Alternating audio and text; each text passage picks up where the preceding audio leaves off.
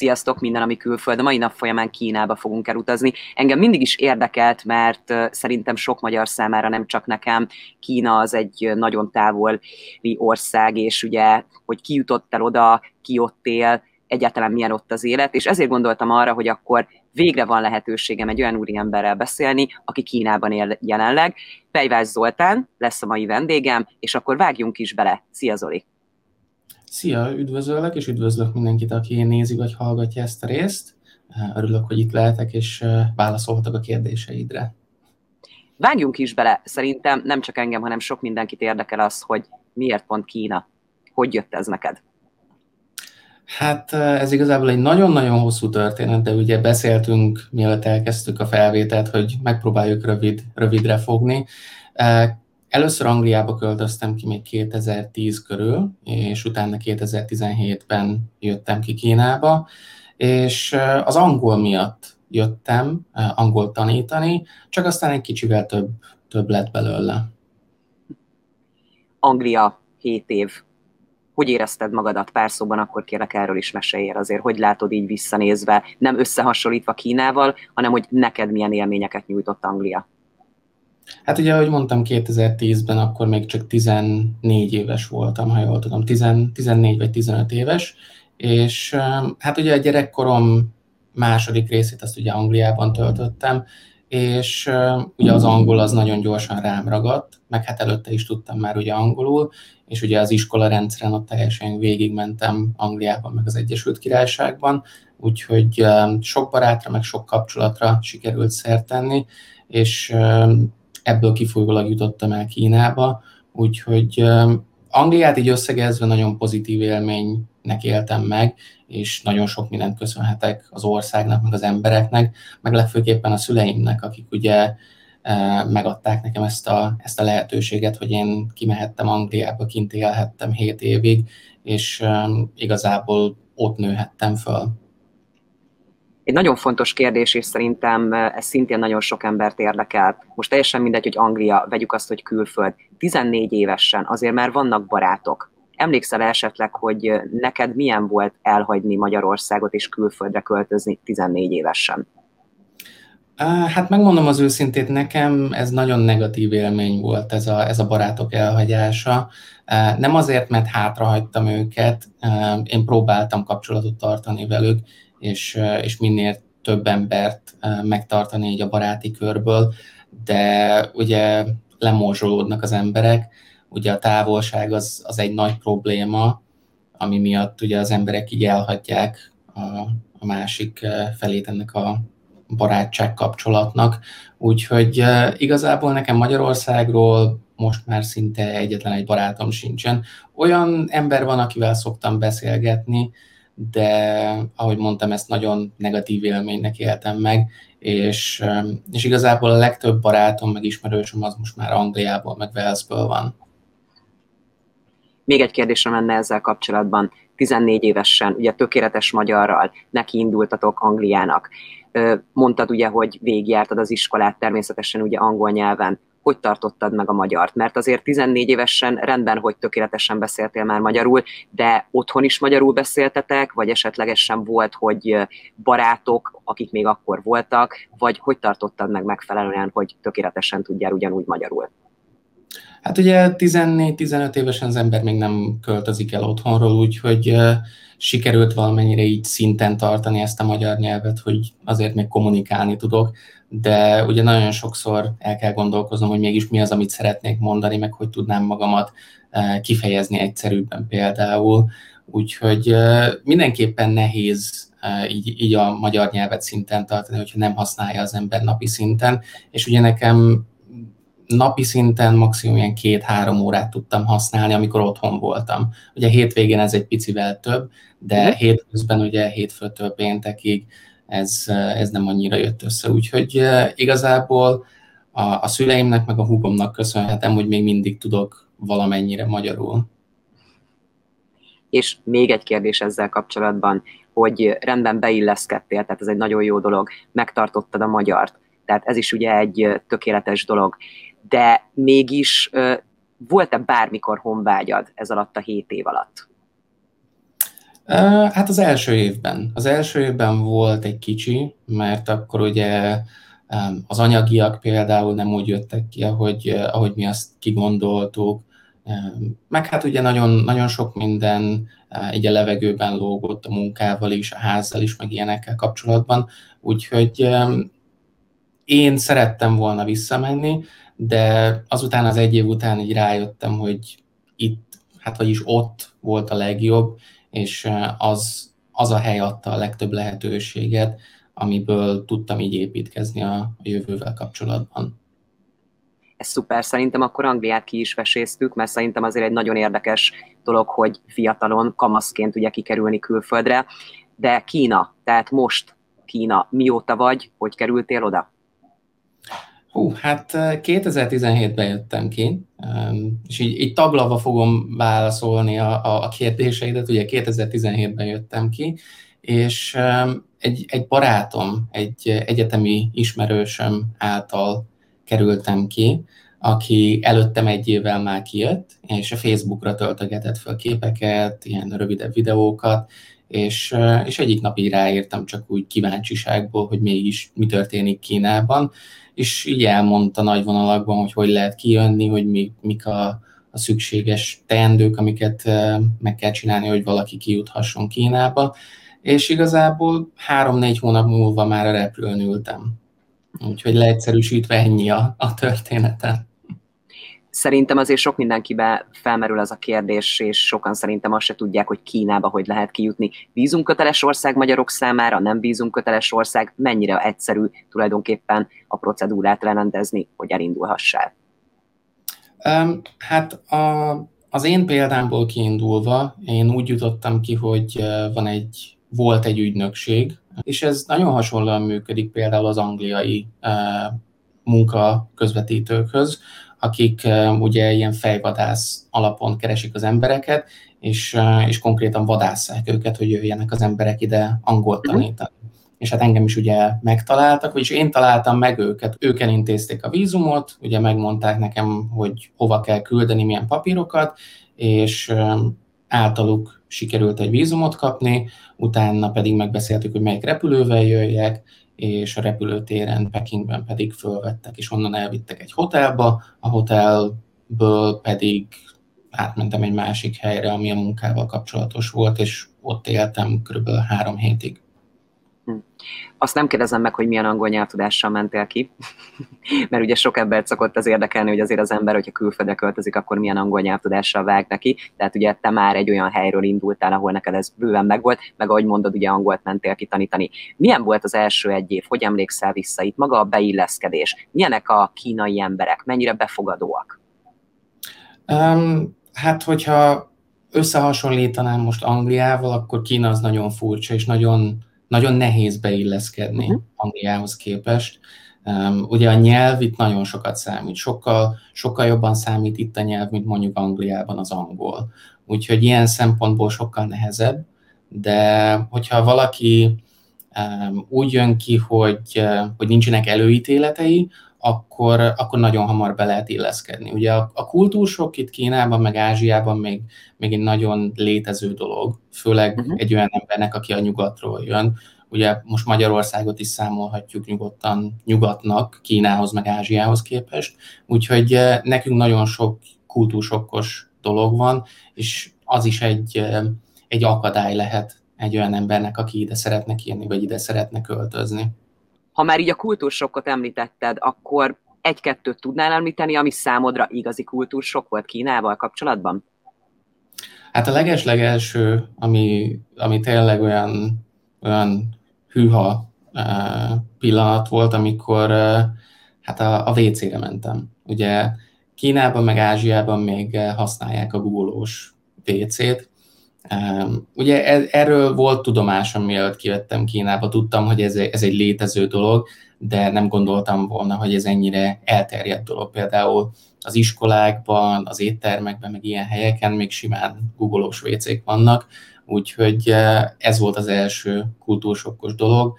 A második pedig, hát nem tudom, hogy, e, hogy ez mennyire fog tetszeni a hallgatóknak, vagy a nézőknek, de maguk az emberek, hogy hogy viselkednek például, amikor vezetnek, vagy amikor tömegközlekedést használnak. Tömegközlekedésen ott nagyon szeretnek nyomorogni, és nagyon szeretik az embert föl, fölnyomni például a metróra. A vezetést illetően pedig hát nagyon szabályok nincsenek. Mindenki arra megy, amerre lát, és dudával közlekednek. Hú, ez érdekes lehet azért ehhez hozzászokni. Hát eléggé. Ugye én is vezetek Kínában már harmadik éve, úgyhogy én is most már kezdek úgy közlekedni, mint ők, úgyhogy dudával előre, úgyhogy mindenhova dudával kell menni.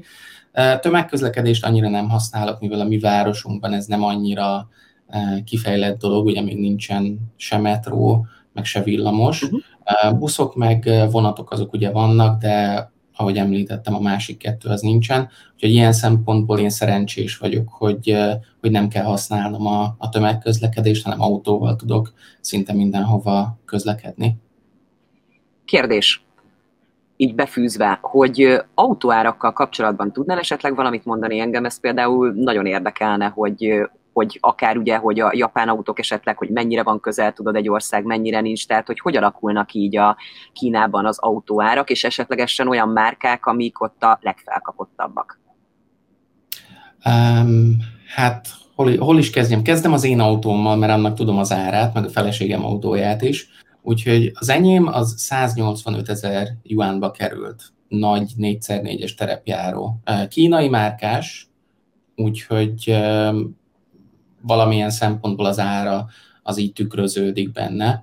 A feleségemnek viszont van egy Teslája, egy hármas Teslája, uh-huh. az pedig 200, 280 ezer yuan volt. Pontosan nem tudom, hogy Angliában mennyibe kerülnek most a Teslák, de, de szerintem jóval 36 vagy 35 ezer font fölött vannak. Uh-huh. Úgyhogy remélem, hogy ez jó összehasonlítás volt. Abszolút. Abszolút.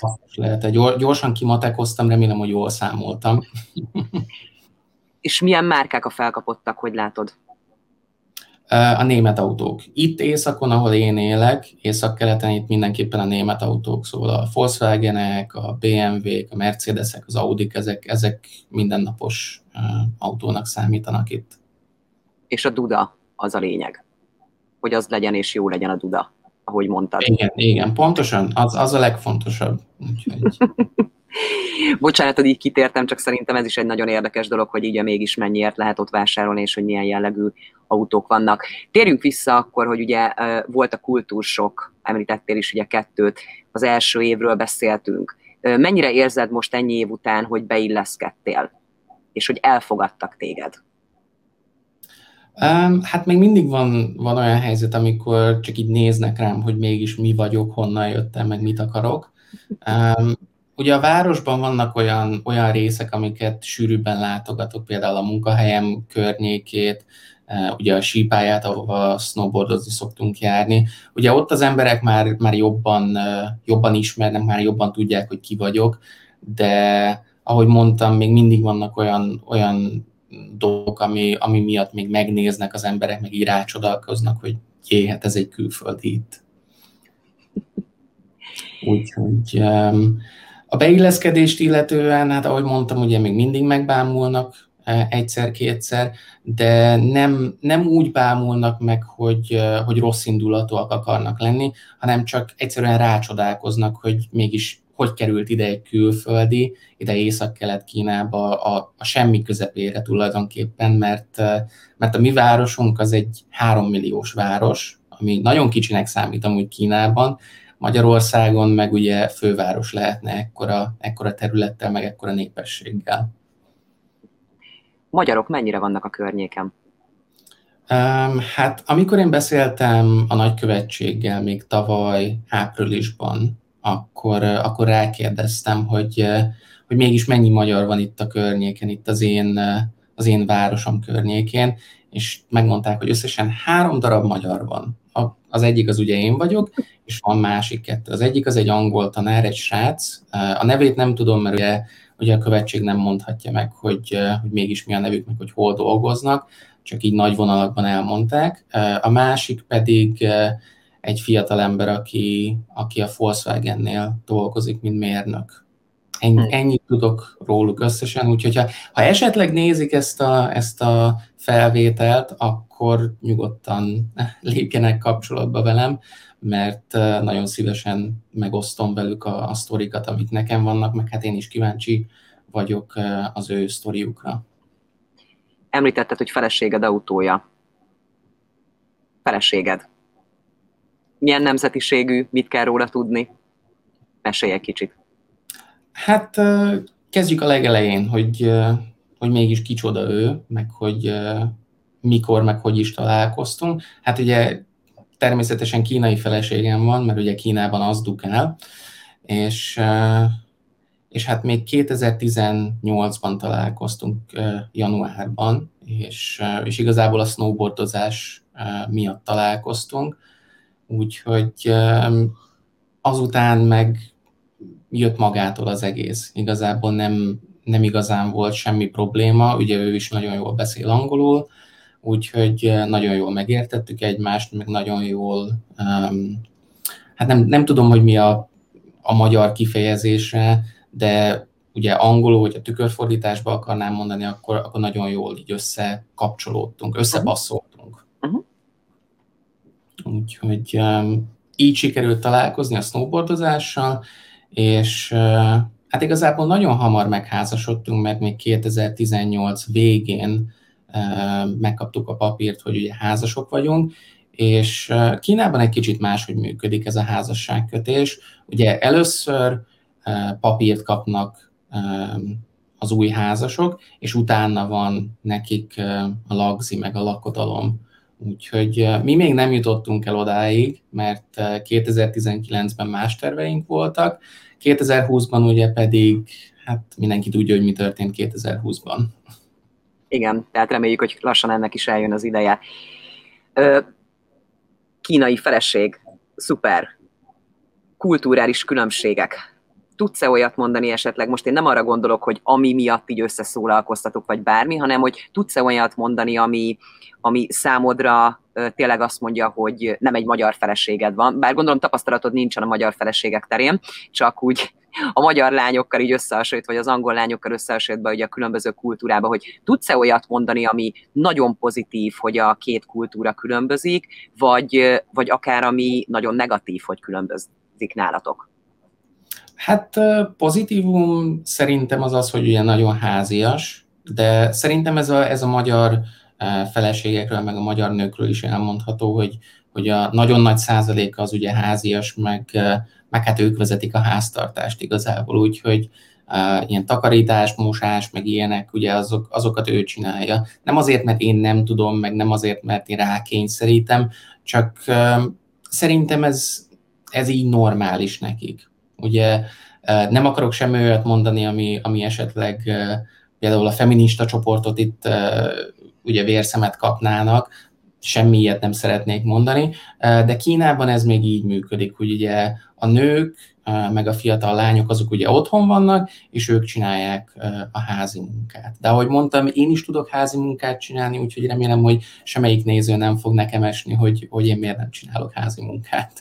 Ugye az is lehet, hogy legközelebb azt mondják, hogy akkor mutasd meg, hogy hogy kell mosni, tudod? Vagy Jó, valami ilyesmi. Én megmutatom, én megmutatom nagyon szívesen. Tehát akkor ez egy pozitív. Esetleg olyan, ami így az elmúlt pár évre visszanézve, ami a kulturális különbség miatt negatív. Olyat um, tudsz mondani? A, pénz, a pénzügyek az, az szerintem egy, egy negatívum, vagyis én negatívumnak gondolom. Ugye Kínában általában a nők uh, szoktak pénzügyezni, és a férfinak vagy a férnek az, azok általában átadják a fizetést így, a, így a, a nőknek, és a nők gazdálkodnak vele, a férfiaknak pedig hát ugye amit kérnek, vagy ami, ami jut nekik így pénz szempontjából. Úgyhogy ez szerintem egy negatívum, én nem így csinálom, úgyhogy ezen össze is szoktunk szólalkozni néha, hogy, hogy én miért nem adom oda a fizetésemet. Hú, ezt a férjemmel meg fogom hallgattatni, és lehet, hogy Kínába megyünk, meg ki kéne próbálni, hogy ez milyen. Semmiképp sem. Semmiképp sem. Tehát akkor ilyen pozitív-negatív része is van ennek a dolognak. Ez mondjuk nagyon érdekes, amit mondtál, hogy először papír van, és akkor utána ugye a lagzi, tehát ez például szerintem egy nagyon érdekes dolog lehet sok mindenkinek. Magyar dolog, ami hiányzik, vagy akár Angliából tapasztalat, vagy akár angol ízek, hogyha lehet így mondani, vagy magyar ízek, ezekkel kapcsolatban mit tudsz mondani? Tehát az, az ételek, a konyha, a főzési szokások ezzel kapcsolatban. Hát megmondom az őszintét, Angliában én dolgoztam, nagyon sok helyen dolgoztam, konyhán is, voltam ilyen kisegítőséf is, meg előkészítő is, úgyhogy igazából mindent meg tudok főzni. Most karácsonykor is megfőztem mindent, a, a halászlétól kezdve a mákos gubáig mindent megcsináltam, úgyhogy ilyen szempontból nagyon nem hiányzik semmi, de hogyha, hogyha ilyen különlegességet kéne megemlíteni, akkor az anyukám főzte az mindenképpen. Ugye már több mint egy éve nem voltunk uh, otthon, uh, ugye a feleségemmel, se Angliában, se Magyarországon, de anyukám főztje az nagyon hiányzik. És tudom, hogyha, hogyha meg fogja nézni, vagy meg fogja hallgatni ezt, akkor biztos, hogy elkezd majd pityeregni, hogyha, hogyha meglátja, hogy, hogy ilyen, ilyen szépeket mondtam róla. az elmúlt egy évet nézve, hogy ti hogy éltétek meg, nektek milyen változások voltak itt? Gondolok olyanra, hogy munkahelyi munkaváltozások, akár életbeli változás, szabályozások, tehát hogy ez Kínában ti, te hogy élted meg? Hát ugye a mi történetünk az, az ugye márciustól kezdődik, és körülbelül két héttel azelőtt indult el, mielőtt itt lezárták volna a határokat. Ugye nem tudom, hogy a nézők mennyire vannak tisztában ezzel, de március közepétől lezárták a kínai határokat, és azóta nem nagyon nyitották ki. Egyszer-kétszer, hogy, hogy mondjuk tanárok, meg, meg mérnökök, meg ilyen fontosabb emberek be tudjanak jönni, de átlag emberek, mint például én, hogyha most kimennék, akkor nem tudnék visszajönni, és ez, ahogy mondtam, ez már lassan egy éve így működik. Úgyhogy munka szempontjából Nekünk úgy nézett ki, mivel van saját iskolánk, hogy online kezdtünk el, el tanítani, ami egy kicsit furcsa volt, és ugye nagyon sok áldozattal járt, meg hát ugye pénzügyekben is ugye a rosszabbik oldalon álltunk, mert ugye nagyon sok szülő nem akart fizetni ezért, mert úgy gondolták, hogy az online tanítás az, az egy haszontalan dolog, és úgy nem tanul semmit a gyerek. Erről nekem is megvan a véleményem, hogy, hogy mennyire hasznos vagy haszontalan ez az online tanítás, de ebben nem, nem szeretnék belemenni, mert ez egy, ez egy saját szubjektív vélemény, úgyhogy biztos, hogy lesz olyan, aki egyetért velem, meg nem. Munka szempontjából, ahogy mondtam, az online tanítás volt nekünk a megoldás, és ezt egészen augusztusig csináltuk. Augusztus után én meg átmentem egy, egy másik iskolába, egy általános és egy középiskolába, így egybe van a kettő, és ott tanítok már lassan fél éve, hát több mint fél éve most már, és elsősöket, meg hetedikeseket tanítok, élőben, úgyhogy nincsen semmilyen korlátozás ilyen szempontból, de ugye a vírus most megint visszajött egy két-három hete, pont a kínai új év előtt, és még nem vagyunk benne biztosak, hogy mi is fog történni két hét múlva, amikor, amikor vissza lehet menni az iskolába, úgyhogy meglátjuk, hogy mi sül ki belőle maszk használat, mert ugye sok olyan ország van, ahol konkrétan, például Németországban is volt olyan időszak, hogy a 12 év feletti gyerekeknek ugye az iskolában kötelező volt benne az osztályteremben a maszk használata. Nálatok ez hogy alakult? Um, Hát nálunk egy kicsit lazább az iskola ilyen szempontból, de azért lazább, ugye, mert amikor ez a vírus felütötte a fejét, akkor nagyon szigorúan vették ezeket a dolgokat, és ugye konkrétan bezárták az embereket. Minket is bezártak két hétre itthon karanténba, hogy nem mehetünk sehova. Ha az ajtón kimentünk volna, és ugye átszakítottuk volna azt a papírlapot, amit ugye ráragasztottak az ajtóra, akkor 10 percen belül itt lett volna a rendőrség, és vittek volna minket bezárni. Úgyhogy ilyen szigorúan vették az elején. Most már nem, nem annyira húzós, úgyhogy például, hogyha a szupermarketbe megyek, akkor természetesen ugye mondják, hogy vegyük fel a maszkot, meg viseljük rendesen, de például, hogyha ha snowboardozni megyek a sípájára, akkor ott nem, nem veszik ennyire komolyan. De hogyha például a repülőre fölülök, akkor ott, akkor ott kötelező viselni a maszkot. De például az utcán, hogyha csak sétálgatok, akkor egyáltalán nem. Viszont azért 2020 történtek dolgok, hogyha lehet így mondani, ugye nektek is ugye sok változás, ahogy említetted.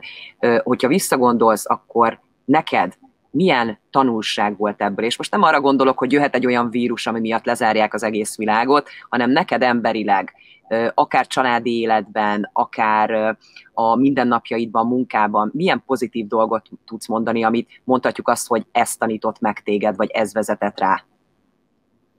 Um, hát ez nem tudom, hogy ez mennyire pozitívum az embereknek, de, de szerintem a szüleimnek ez egy, ez egy nagyon nagy pozitívum lesz, hogy jobban elkezdtem spórolni, meg jobban figyelek már arra, hogy, hogy mire költöm a pénzt, meg hogy, hogy, hogy mennyi tartalékom van igazából. És ez szerintem ezzel nem csak én vagyok így, hanem nagyon sok ember így, így a fejéhez kapott, hogy hogyha jön még egy ilyen járvány, vagy bármi ilyesmi, akkor jó dolog, hogyha van egy kis dugi pénz, amit így elő lehet húzni, hogyha, hogyha valami probléma lenne. Úgyhogy mindenképpen a, a pénzügyek az, az az, amit én így pozitívumként fognék föl, hogy most már jobban gondolkozok azon, hogy mire költöm a pénzt, meg hogy, hogy mennyit rakok félre. Hm. Úgy veszem ki a szavaidból, hogy Kína, és nem tudom, hogy jól érzem-e, szerintem ti maradni is szeretnétek. Tehát így terveztek. Hát, megmondom az őszintét, én szeretnék maradni még egy jó 5-8 évig legalább. Utána viszont már szeretnék más országokban is gondolkozni, meg már gondolkozok más országokban, például Olaszországban, a szüleim azok gondolkoznak Magyarországon, hogy visszaköltöznek Magyarországra. Én gondolkoztam már Amerikában is, meg Ausztráliában is, úgyhogy valószínűleg itt leszünk még Kínában egy 5-8 év múlva is, de utána mi lesz, azt szerintem még senki nem tudja. Ugye nagyon sok dolgot terveztünk, de nem minden úgy alakul, ahogy, ahogy mi szeretnénk, meg ahogy mi elterveztük. Visszakanyarodva egy kicsit, mennyi idő után volt munkád, és mennyi idő után volt az, amikor úgy érezted, hogy az iskolába már tényleg beilleszkedtél? Ezt most jól megkérdeztem, de az iskolába beilleszkedtél, az első napjaid az iskolában. Hát nekem már volt munkám, már akkor, amikor legelőször jöttem Kínába, még 2017-ben, elnézést, már akkor volt munkám, úgyhogy én úgy jöttem ki, hogy már tudtam, hogy hol fogok dolgozni, mennyit fogok keresni, és mennyit kell dolgozni ezért. És igazából az emberek 99%-a így jön ki Kínába, hogy már tudja, hogy hol fog dolgozni, meg mit fog dolgozni, meg hogy mennyiért fog dolgozni. Úgyhogy ilyen szempontból ez egy biztos pont, de ugye nagyon, nagyon sokszor lehet hallani ugye más külföldiektől, hogy, hogy ugye csőbe húzták őket, hogy nincs munka, meg nem olyan munka van, meg teljesen mást kell csinálni, úgyhogy itt is simliskednek a, a munkával, de ugye aki talpra esett, az át, átlátja ezeket a dolgokat szerintem. Mi az a dolog, esetleg tudnál-e három olyan dolgot mondani itt, bármi, akár étkezés, akár kultúra, akár tehát bármi az égvilágon, három olyan dolog, ami neked nem tetszik Kínában? Itt akár lehet egy épület is, most mondok egy példát, de mi az, ami, ami neked nem, abszolút? Hát amivel abszolút nem értek egyet a mai napig, és, és ezért naponta fő a fejem, az a közlekedés, hogy hogy közlekednek, hogy vezetnek autót. A másik a tolakodás, hogy, hogy nagyon szeretnek tolakodni autóval is, meg élőben is, hogyha előttem áll valaki, vagy mögöttem áll valaki, akkor simán megpróbálnak beugrani elém a sorban, hogyha mondjuk sorban állok valamiért, akkor, akkor megpróbálják teljesen mindegy, hogy hol vagyok, a szupermarketben, a gyógyszertárban, a, az autómosóban, mindig megpróbálnak bemászni elém. És ezt nem csak velem csinálják meg, hanem ugyanúgy kínai megcsinálja a kínaival is. Úgyhogy a tolakodás az, az egy olyan dolog, amit, amit én nem, nem díjazok, úgyhogy ez így kettő.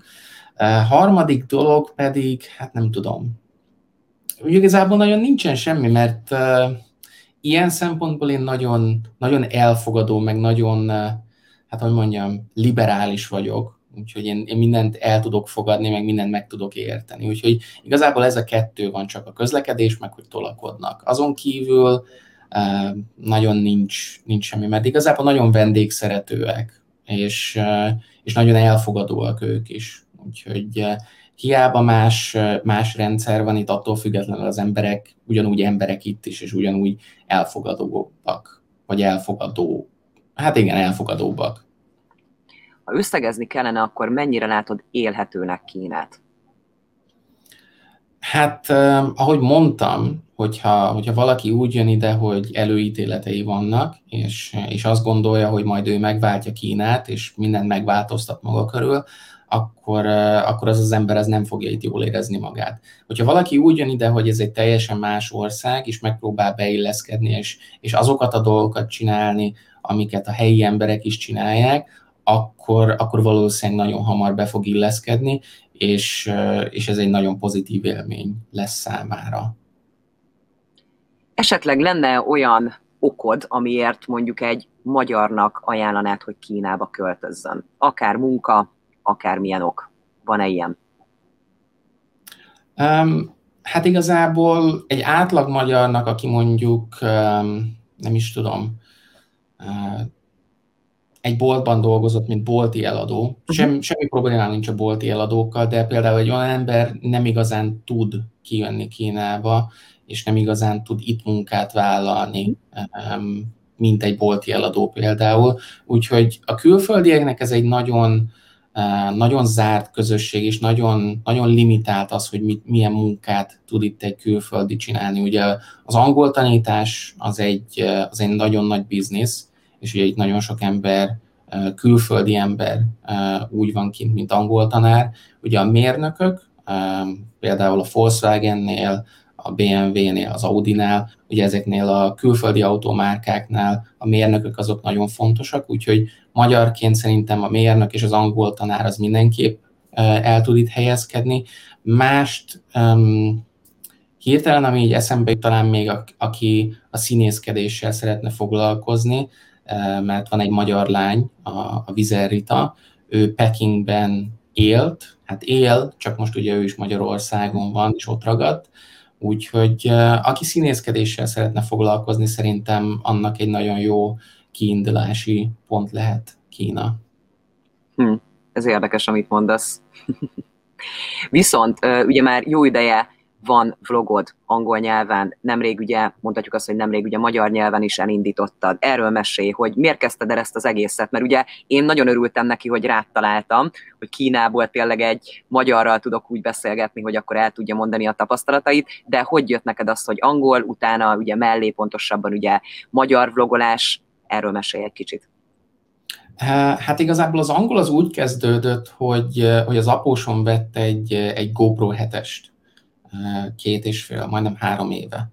És, és hát nekem nagyon megtetszett. Ugye ő használta egy párszor, aztán utána így félredobta, hogy, hogy ezt most ő nem használja. Én meg úgy voltam vele, hogy hát akkor fölveszem ezt a kamerát, és akkor én is elkezdek filmezni dolgokat. Ugye elejében még csak ilyen snowboardos videókat csináltam, utána meg, hogy egyre jobban belerázódtam így a kamerázásba, meg a, meg a, meg a beszélésbe a kamerába, így, így egyre jobban ugye kinyílt előttem a világ, és hát hú, hát ezt is le tudom filmezni, azt is le tudom fotózni, erről is tudok beszélni, úgyhogy az angol volt a kézenfekvő dolog, ugye én már úgy gondolok magamra, hogy nekem az angol az anyanyelvem, és a magyar az csak második, úgyhogy remélem, hogy aki, aki tényleg ilyen nagyon, nagyon tő magyar, és, és azt gondolja, hogy a, a, a magyar nyelv az a legfontosabb, attól elnézést kérek. Ugye én azért nem, nem használom, meg azért nem beszélek magyarul, mert ugye Kínában vagyok, és senki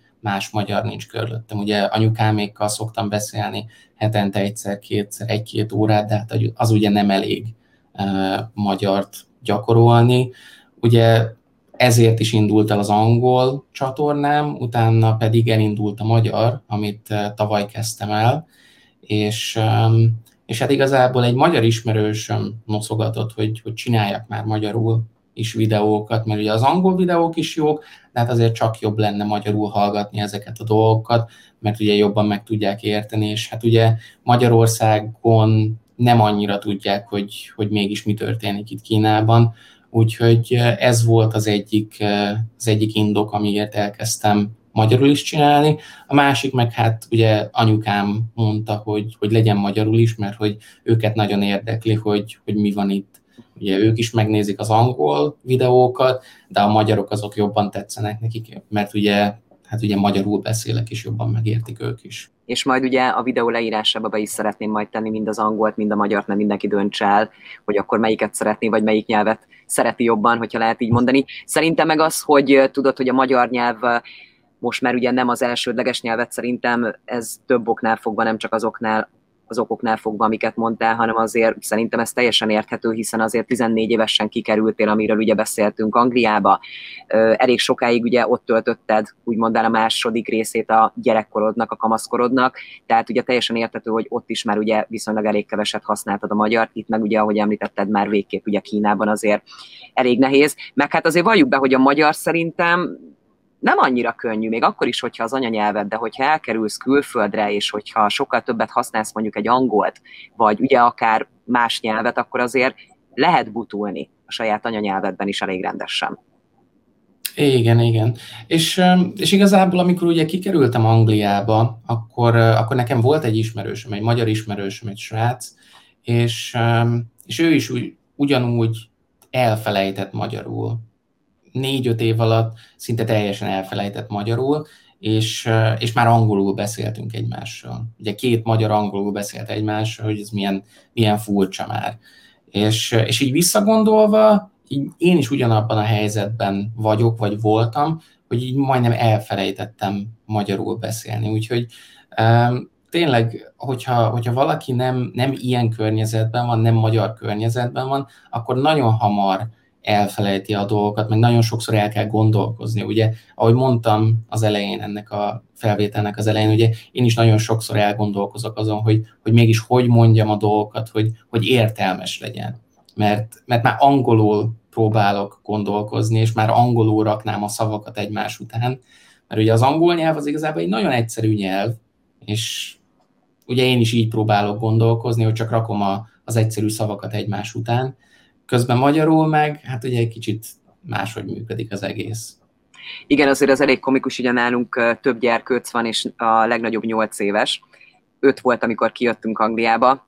Bekerült ugye, igaz, hogy jóval fiatalabban, mint te, az angol közegbe, és most volt nemrég egy olyan, hogy amikor tudod, ezek a kifejezések, hogy mit tenni, hogy hú, de balfék voltam, mert mit tudom, én ezt csináltam, és akkor így néz a gyerek, hogy mi baja a balféknek, tudod, és pont kocsiba ültünk, tehát hogy ez a, ezek a kifejezések már így abszolút nem fognak, és nagyon nehéz különben megtartani, úgyhogy nem egyszerű, de én azt látom különben, hogy a szülőknek a nagy része, akik külföldre költöznek, ott azért törekszenek arra, hogy a gyerekek ugye a magyar nyelvet tudják, és hogy megfelelően tudjanak beszélni. És nem csak azért, hogy mondjuk az otthon maradt nagyszülőkkel, hanem már azért egy fontos, sőt, azt mondják, hogy a magyar nyelv az van annyira nehéz, hogy az agyban olyan tekervényeket is megmozgat, erről kutatások vannak, amit sok nyelv viszont nem tesz meg, tehát nem is baj szerintem az ember agyának, hogyha azért mozgatja ilyen szempontból. Van esetleg valami olyan dolog, amire nem kérdeztem rá, és fontosnak tartanád, hogy a hallgatóknak, nézőknek elmond, itt akár pozitív, akár negatív dolog Kínával kapcsolatban, bármi? Hú, hát ezt szerintem már megemlítettem, de hogyha ha Kínáról van szó, akkor ugye két táborra oszlik így, eh, oszlanak így az emberek, ugye van, van az egyik, aki, aki nagyon kíváncsi rá, és ugye mindent meghallgat, meg mindent megnéz, a másik meg ugye nagyon fújolja Kínát. És igazából én most ehhez a táborhoz szeretnék szólni, hogy, eh, hogy ugye nagyon sok rossz dolog történt Kínában, meg ugye ez a vírus is elvileg itt kezdődött el, de ki tudja, ugye majd kiderül. Úgyhogy én, én hozzájuk szeretnék szólni, hogy, hogy ne legyünk ennyire előítéletesek, és, és próbáljunk egy kicsit nyitottabbak lenni az új dolgokra, meg a más kultúrákra, meg a más emberekre, és, és szerintem így sokkal, sokkal többet, meg sokkal jobban meg tudjuk tanulni, meg megérteni egy másik, egy másik országot, meg egy másik kultúrát is. De én nagyon szépen köszönöm a beszélgetést, szerintem nagyon hasznos információkat elmondtál. Én olyanra, hogy politika, meg hogy mit lehet csinálni, tudod, így mélyebbre hatóan, én azt gondolom, hogy ennek mindenki nézzen maga utána, hogy mi zajlik Kínába. Ez a beszélgetés nem erről szól, hanem arról, hogy ugye tudjunk magyarul információt adni, hogy mégis milyen ugye Kínában élni. Nagyon szépen köszöntem Zoli akkor a lehetőséget, és további szép estét kívánok! Köszönöm szépen, és köszönöm szépen a hallgatóknak is, akik megnézték, vagy meghallgatták ezt a beszélgetést. Szia, szia! Slap.